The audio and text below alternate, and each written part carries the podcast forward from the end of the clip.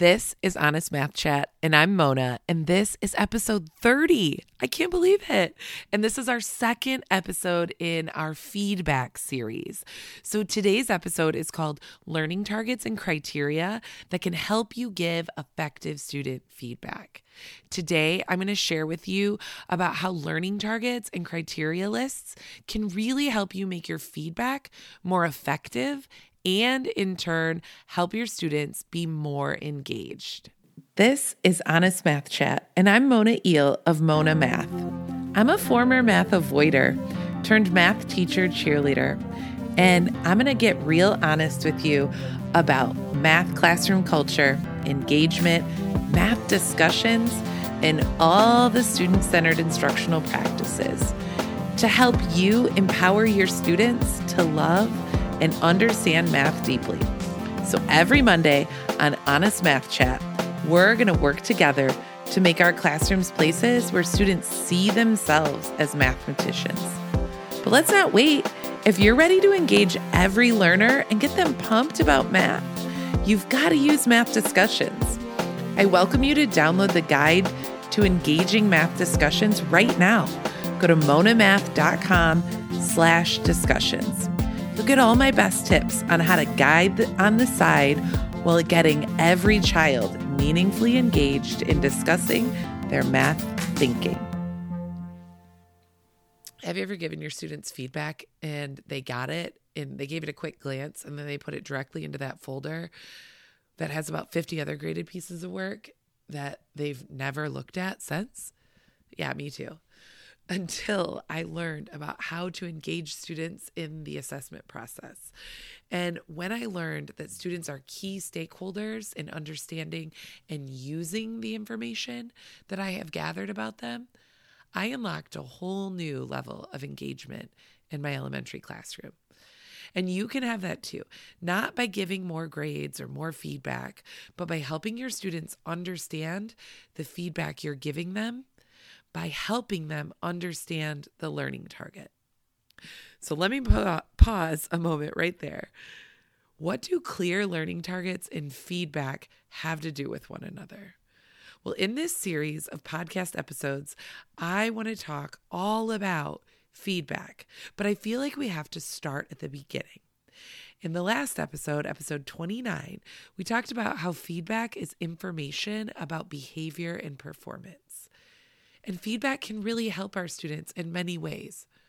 Help them improve their understanding, consider something they missed in an assignment or fix their mistake, try a different approach that's more effective or efficient, revise, add new ideas, and so much more. However, if feedback is not clear, it can really be damaging or useless. I want to be clear here in saying if you're going to focus on giving more feedback to your students, I want you to make sure that it's effective feedback. This series is all about helping you improve your effectiveness of giving feedback and your students in using that feedback without adding more time or stress to your already stressful job. So, I want to work together here on this podcast series to find out ways to start giving feedback in effective ways. So don't start giving feedback on everything. I want to propose that you don't do that, that instead get better at giving just some feedback. Today, we're going to talk about getting clear on the learning target so that we can give better, high quality feedback, which means we might give less feedback and that's okay. So, what are learning targets and what does it have to do with feedback? A learning goal or a learning target or a lesson objective is a small, specific, and attainable goal that you have for your students. They're typically based on standards and will give you a guide for your lesson or your unit. A learning target also has a rubric or a set criteria for mastering that goal. And that is the essential part the criteria list. You have a clear set of criteria for what it looks like to meet the learning target. This helps both you and your students be super clear on what's expected of the students.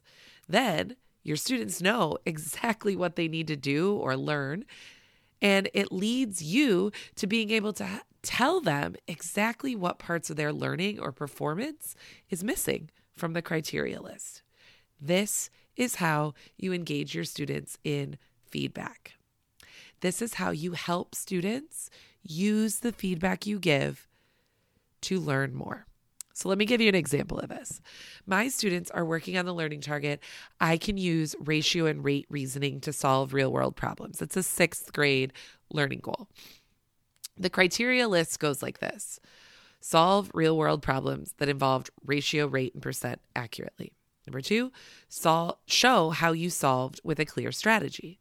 Number three, label your answer. Four, calculate the rate. Five, calculate the percent. Okay, five things on the criteria list. So while we're solving real world problems and practicing through discussions and problem solving collaboratively, we will work on each of those elements. Then at the end of the class, I'll give the students one problem to solve as an exit ticket. And I'll have that five point criteria list printed right there on the exit ticket so they know exactly what they have to do. Then they'll work on it, solve it, turn it in. And I'll use that criteria list that's right on the exit ticket to give them quick feedback.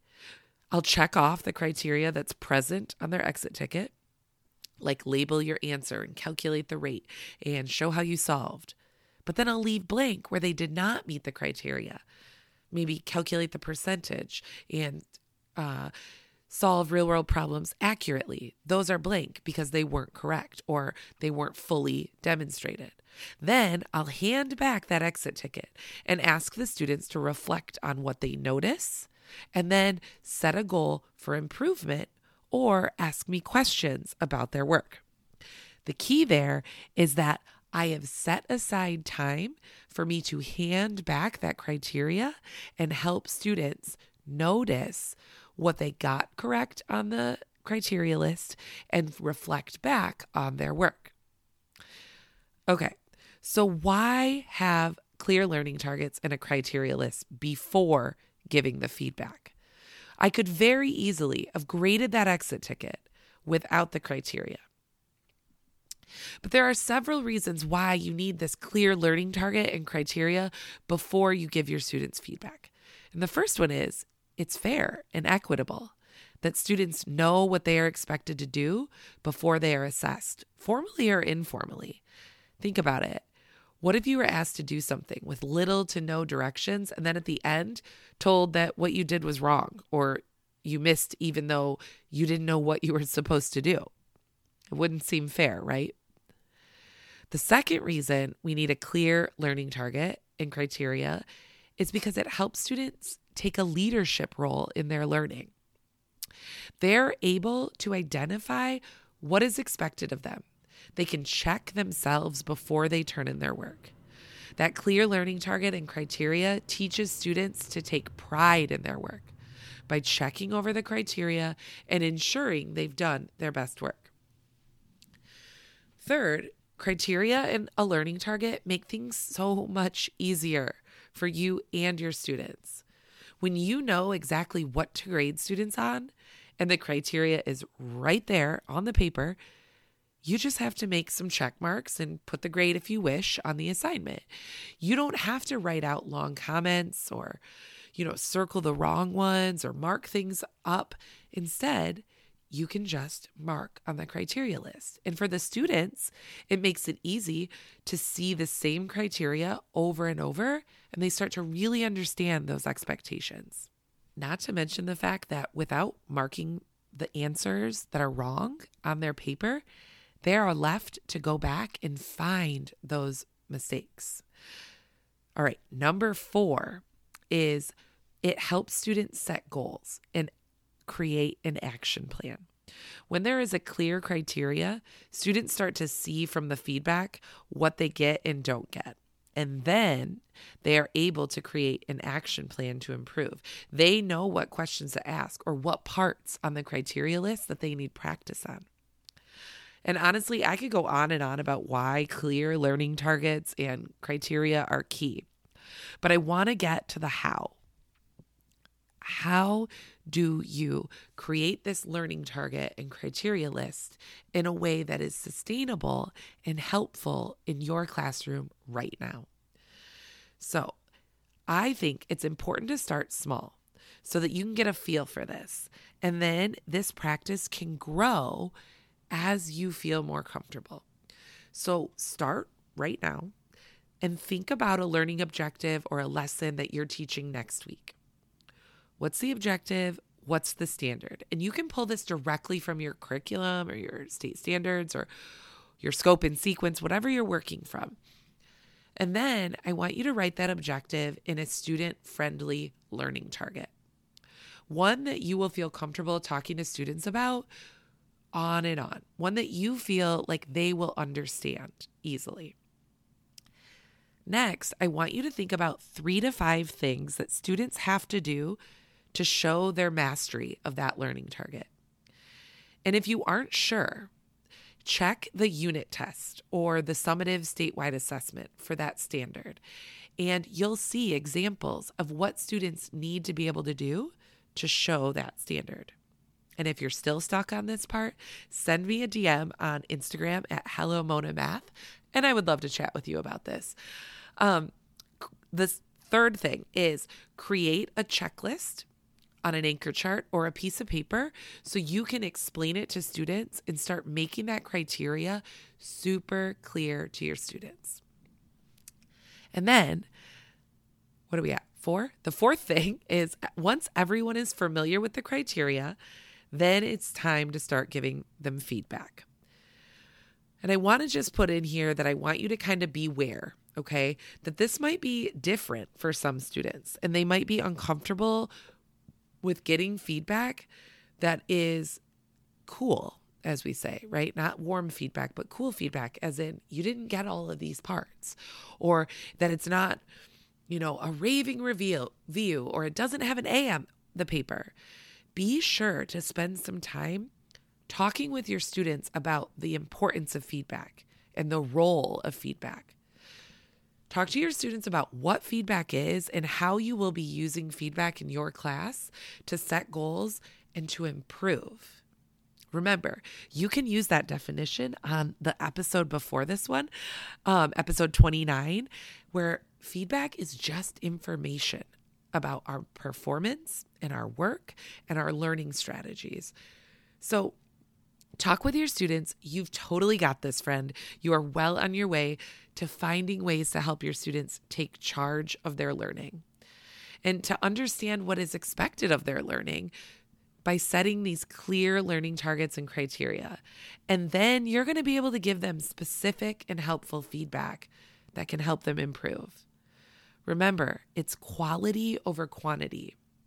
Give them high quality feedback that they understand and that they will be able to apply to their work because you've helped them understand the goal and the criteria for success.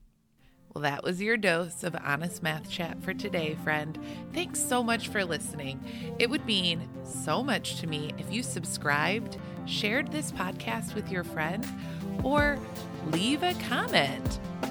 If you have not downloaded my free guide that I made in response to the questions you have about engaging your students in math discussions, go grab it, monamath.com slash discussions.